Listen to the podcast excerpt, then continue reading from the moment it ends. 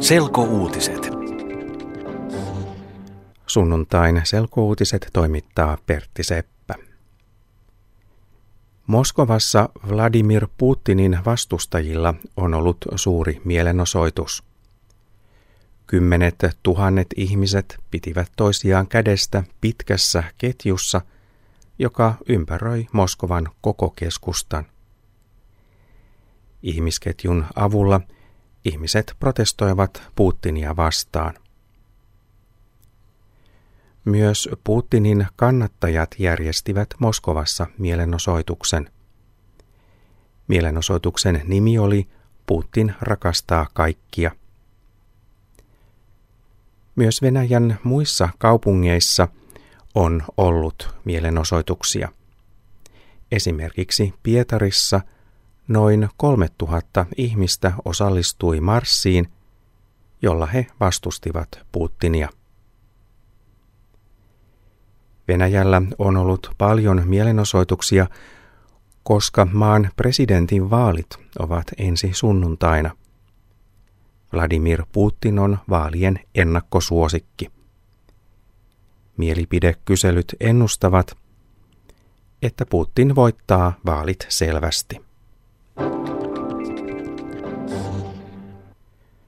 Syyrialaiset ovat äänestäneet uudesta perustuslaista. Hallituksen lakiehdotus lupaa demokratiaa, mutta Syyrian oppositio ei usko lupauksiin. Oppositio on sanonut, että syyrialaisten ei kannata osallistua äänestykseen.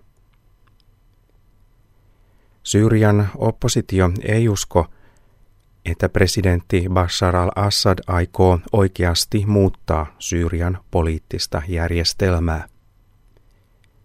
Syyriassa Bashar al-Assad päättää asioista.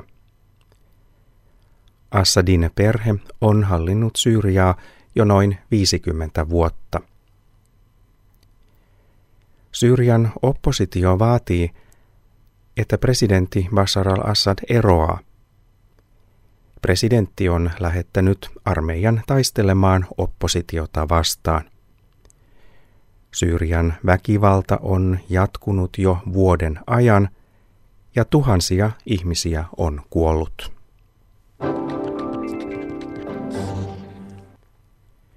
Uuden musiikin kilpailu on kiinnostanut suomalaisia. Kilpailun finaalilla oli paljon kuuntelijoita ja katsojia lauantaina. Esimerkiksi kilpailun televisiolähetystä katsoi melkein 550 000 ihmistä. Uuden musiikin kilpailun voittaja oli Pernilla Carson. Hän esitti ruotsinkielisen laulun Närja blundar, eli Kun suljen silmäni. Laulun tekijä on Pernillan veli Juunas Carson. Uuden musiikin kilpailun voittaja Pernilla Carson pääsee edustamaan Suomea Euroviisuihin. Hän matkustaa toukokuussa Azerbaidsaniin, jossa Euroviisujen laulukilpailu on tänä vuonna. Maahanmuuttajille on nyt tarjolla videoita, jotka kertovat suomalaisesta työelämästä. Videot on tehty Helsingin ammatillisten oppilaitosten AIMO-hankkeessa. Hankkeen aiheena on ollut aikuisopiskelijoiden monikulttuurinen ohjaus. AIMO-hankkeen videoprojektissa ovat olleet mukana myös opettaja Irma Asikainen ja opiskelija Talibuja Konte.